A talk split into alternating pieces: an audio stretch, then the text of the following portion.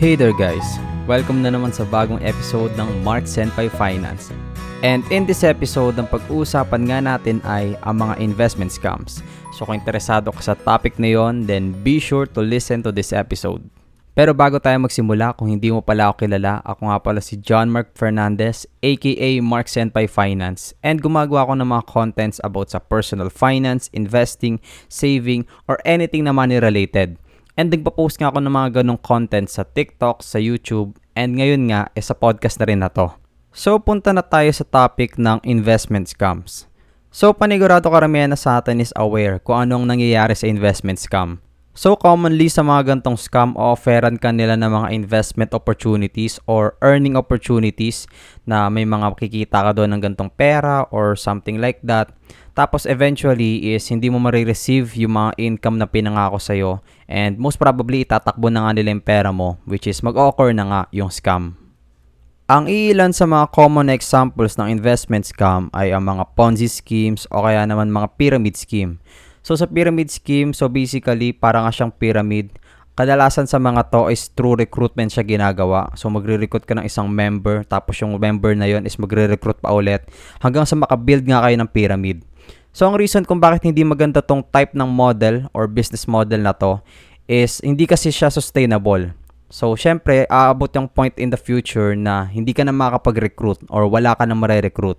So yun yung hindi magandang part dito. And kadalasan ng mga nagbi-build ng gantong type ng business model is ginagawa lang to para mag-take advantage sa mga tao na papasok dito. Hindi rin talaga para mag-sustain ng business.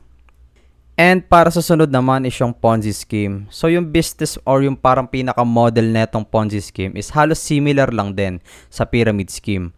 Siguro ang parang pinaka main difference lang nila dito sa mga Ponzi scheme typically is nagbibigay talaga sila ng earnings sa mga tao. So ginagawa nila to para mas maingganyo pa yung mga tao na mag-recruit ng kakilala pa nila, tapos yung mga kakilala nila magre-recruit pa. So kumbaga tinatanggal yung barrier sa mga tao na baka scam nga siya. Kasi syempre sa atin commonly kapag kumita na tayo ng pera, then most probably maniniwala na tayo dito. Lalo na pag na-receive mo na talaga yung pera. Pero yung pinaka-purpose talaga kasi or yung pinaka-strategy ng mga Ponzi scheme is ganito talaga. E-engganyo nila kayo ng una sa mga earnings na ibibigay nila sa'yo. Tapos eventually kapag madami na kayo or malaki na yung na-invest nyo, so doon na sila tatakbo. So, ganito yung typical na strategies na ginagawa ng mga Ponzi scheme. So, be sure na alalahanin mo to dahil magiging useful din talaga to sa karamihan ng mga may experience or may encounter mo ng mga investment opportunities. Dahil panigurado, marami sa kanila ang ganito. And actually, kahit mag-browse ka nga lang din talaga sa Facebook, madami ka talaga makikitang ganito actually. So, marami kang makikita mga earning opportunities, karamihan galing sa mga friends mo or sa mga kakilala mo And hindi naman natin sila masisisi dahil karamihan din sa mga yon is hindi rin naman aware sa mga scheme na to. So kumbaga uh, hindi rin sila gaano informed. Pero meron din talaga iilan na sila mismo yung part ng mga gantong scheme. So mag-ingat-ingat ka din sa mga tao na yon. And ang nakakatawa nga sa mga investment schemes na makikita mo sa Facebook na most probably is scam. So kumbaga nag-e-evolve na talaga sila. So kagaya nga nung dinescribe ko sa iyo kanina, so kumbaga nagkakaroon na sila ng mga iba pang type ng way para mag-deceive ng mga tao. So katulad nung last time for example, meron ako na-encounter sa katrabaho ko dati na meron ka daw earning opportunity na gagawin na magsosolve ka daw ng math problems tapos eventually kikita ka ng pera. So nung una mukha naman siya okay kasi kikita ka nga naman ng pera. Pero nung medyo kumbaga nag-dive deep ako doon sa parang uh, pagkakakitaan na yon, na-discover ko na bago ka makapag-withdraw ng earnings mo, kailangan mo muna mag-recruit ng iba pang mga tao or kaibigan mo na papasok din dun sa kumbaga earning opportunity na yon. So, mas napaisip ako nung inanalyze ko siya na ay, isa pala tong possibly type ng Ponzi scheme. So, kumbaga, dinidisguise nga lang nila sa working opportunity na magtatrabaho ka sa cellphone mo, sa laptop mo. Pero, ang pinaka ginagawa mo lang talaga is nagre-recruit ka lang talaga ng mga tao para kumita. So, ito nga yung medyo nakakatakot ngayon sa mga gantong type ng scheme kasi mas lalo na talaga silang lumalawak or mas lalo na silang mas nagiging advanced.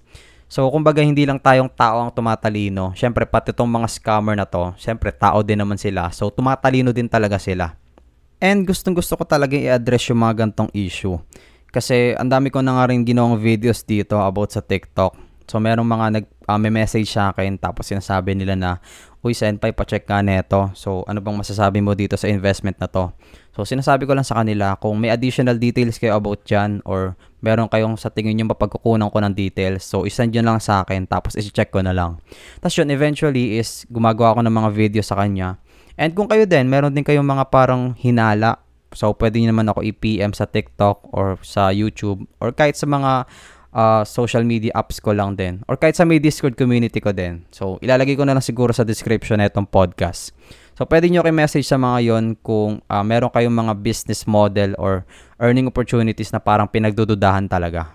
So, sobrang eager talaga ako na ma-address yung mga gantong, uh, kumbaga, mga issues about sa mga investment scam. Kasi unang-una, syempre, nagpo-promote ako ng mga investing uh, knowledge or yung mga natututunan ko about sa investing. Tapos, nakikita ko marami lang mga tao na nilalamangan lang gamit yung mga hard-earned cash nila, yung mga pinaghirapan talaga nila na pera. So, kumbaga, parang sa akin is nakakainis yun. Lalo na pag nakikita mo yung mga tao na mga nalalamangan, kung kumbaga gano sila nalulugmok syempre kapag naubusan or na-scam yung pera nila. So kumbaga nakakagalit lang tingnan yung mga paano nagagawa ng mga scammers tong ganito, 'di ba? Kung paano nila natitiis na nakikita nila yung mga tao na naloloko or nasisira ang buhay dahil sa mga ginagawa nila. So sobrang willing talaga ako na i-address yung mga gantong issues kasi alam ko na marami talagang nagsasuffer sa mga ganto. And yun nga, kaya ginawa ko din tong episode na to is para makatulong din talaga sa mga tao na mag-create talaga ng awareness dito. At syempre, para makaiwas tayo sa mga gantong scam, mahalaga na marunong tayo mag-identify ng isang scam sa legit talaga na investment. So, kailangan marunong tayo tumingin kung legit pa talaga siya or hindi. So, ituturo ko dito sa inyo yung mga ginagamit kong techniques kung paano ko na-identify kung possibly isa bang scam ang isang investment or earning opportunity. So, be sure na pakinggan mo to And hopefully maging helpful talaga to sa'yo. And kung maging helpful talaga siya, hopefully may share mo din siya sa mga kaibigan mo para malaman din nila, 'di ba? Para matutunan din nila makaiwas and ma-share din nila sa family nila, then ma-share pa sa mas marami pang tao.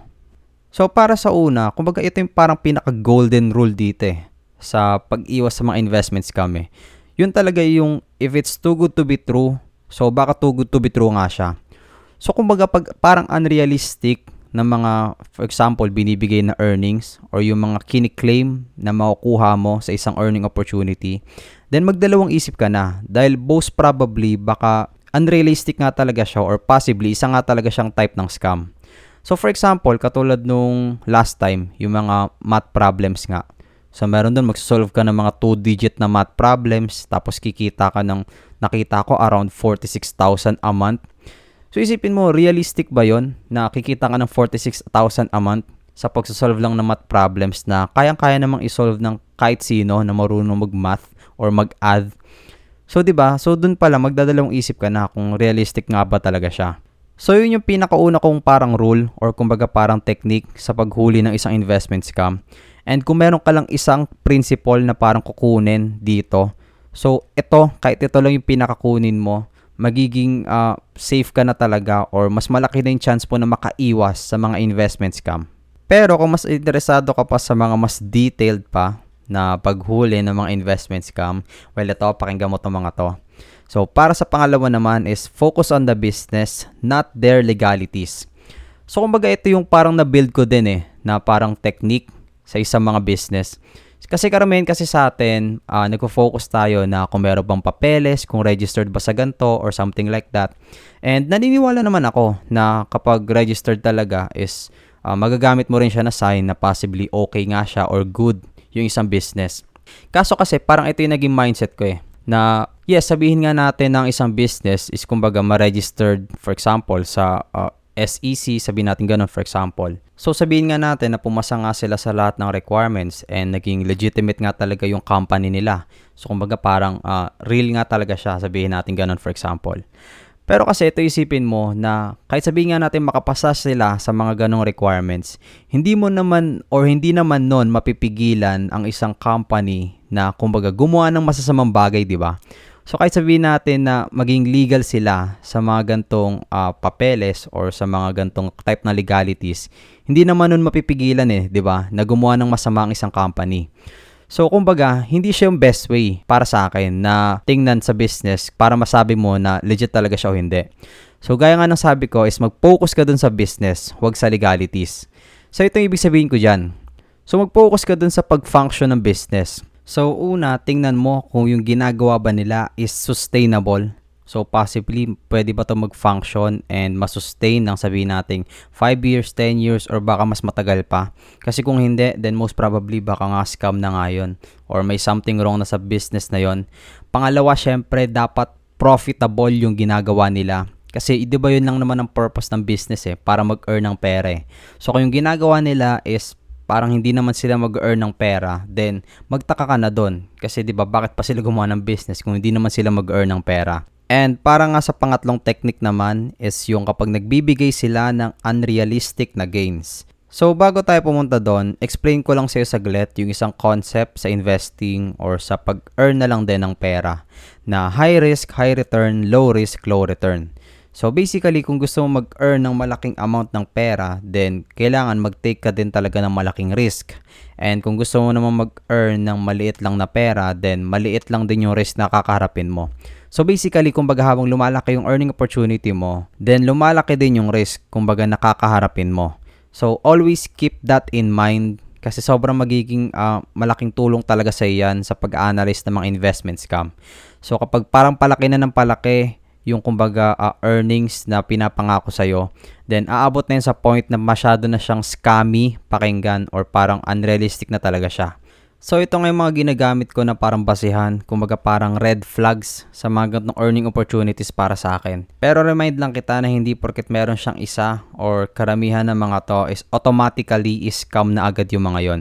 So kumbaga parang yun nga red flags nga siya. So kung possibly meron siya ng mga to, then magdoble ingat ka na doon. Dahil most probably baka nga talaga scam yung mga yon. So meron lang kasi mga ilan talaga na exception. And babanggitin ko din naman yung mga ilan dito. So, para sa una nga is yung guaranteed na gains. So, dito na nga papasok yung mga ilan na exception.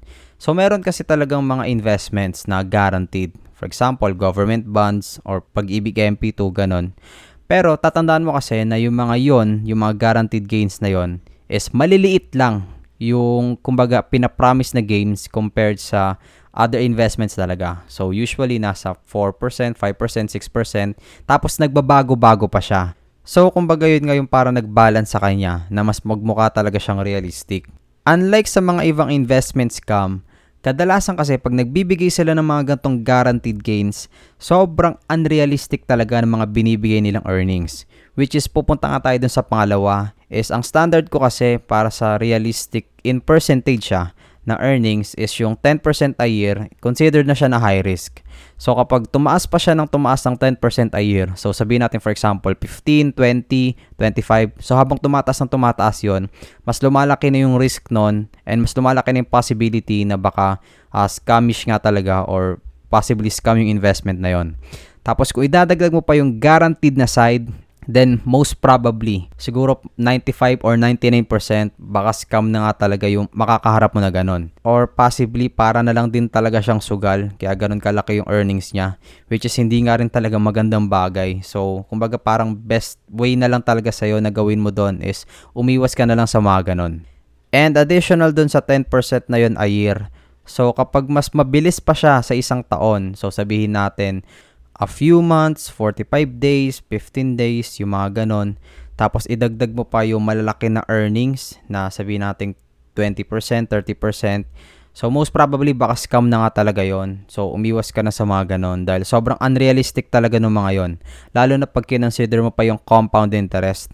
So siguro sa ibang topic na lang natin yon or sa ibang episode na lang natin siya i-discuss. So yun yung mga iilan sa akin na kumbaga signs para makaiwas ka sa mga investment scam. So, hopefully, may mga na-take ka na mga ideas dito. And sana makatulong to sa'yo sa, or sa mga friends or families mo na makaiwas sa mga gantong type ng scam. And kung gusto mo pa ng mga gantong type ng contents, try mo rin i-check yung mga other uh, social media accounts ko sa TikTok tsaka sa YouTube. So, pangalan ko doon is Mark Senpai Finance. So, thank you for listening. Goodbye.